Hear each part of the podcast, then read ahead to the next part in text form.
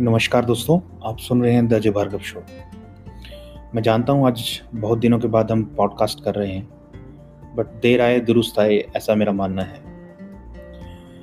तो आज की कहानी एक ऐसे टॉपिक पे है जिस पे हम हमेशा डिबेट तो करते हैं बट ध्यान से सोचते नहीं हैं। आज की कहानी का शीर्षक है, किसी को छोटा ना समझें। तो चलिए शुरू करते हैं। एक बार विश्वविख्यात दार्शनिक और विद्वान प्लेटो से कुछ लोग मिलने आए। उनसे कई विषयों पर चर्चा हुई। प्लेटो उनके प्रश्नों के उत्तर देते, फिर उनसे भी कुछ पूछने शुरू कर देते। आगंतुक आए तो थे प्लेटो से कुछ सीखने, लेकिन उल्टे प्लेटो ही उनसे सीखने लगे। ये देखकर उन्हें बड़ी हैरानी हुई। मन ही मन वे सोचने लगे, शायद प्लेटो के बारे में लोग बड़ा चढ़ाकर बात कहते हैं। वे उतने बड़े विद्वान नहीं हैं जितना उन्हें बताया जाता है। वह भी हम लोगों की तरह साधारण व्यक्ति हैं। उनके जाने के बाद प्लेटो का एक शिष्य बोला, आप दुनिया के जाने माने विद्वान और दार्शनिक हैं।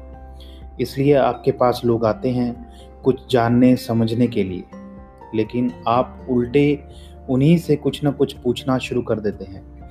ऐसा लगता है कि आपको कुछ आता जाता ही नहीं। आप एक साधारण व्यक्ति जैसा व्यवहार करते हैं।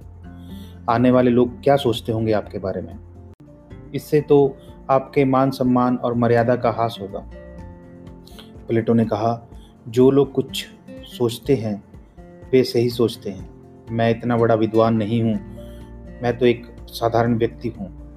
जो व्यक्ति अपने आप को महान विद्वान और वैज्ञानिक समझने लगता है, वह या तो सबसे बड़ा मूर्ख होता है या वह झूठ बोलता है। हर व्यक्ति में कुछ ना कुछ सीखने सोचने, समझने की क्षमता होती है। भले ही वह कहे नहीं पाता या उसे अवसर नहीं मिलता, प्रत्येक व्यक्ति के प्रत्येक शब्द का महत्व होता है। ज्ञान अथा है, उसकी कोई सीमा नहीं है। मेरा ज्ञान समुद्र की एक बूंद के बराबर भी नहीं। जिस तरह से एक एक बूंद से समुद्र बनता है, उसी तरह एक एक शब्द से ज्ञान बढ़ता है। इसीलिए किसी को छोटा ना समझो। तभी तो मुझे किसी से कुछ सीखने को मिलता है तो मैं अवश्य सीखता हूँ। मैं कभी ये सोचकर किसी को सलाह नहीं देता कि मैं ही सबसे बड़ा विद्वान हूँ। सलाह ज़बरदस्ती नहीं देनी चाहिए। अगर आपको लगता है कि आप सही हैं, तभी किसी को सोच समझाएँ और कुछ बताएँ। अगर आपको उस चीज़ का ज्ञान नहीं है तो आप दूसरों से ज्ञान हासिल करें, फिर उसको किसी और को बताएँ। धन्यवाद दोस्तों, आज का ये एपिसोड, उम्मीद करता हूँ आपको अच्छा लगा होगा।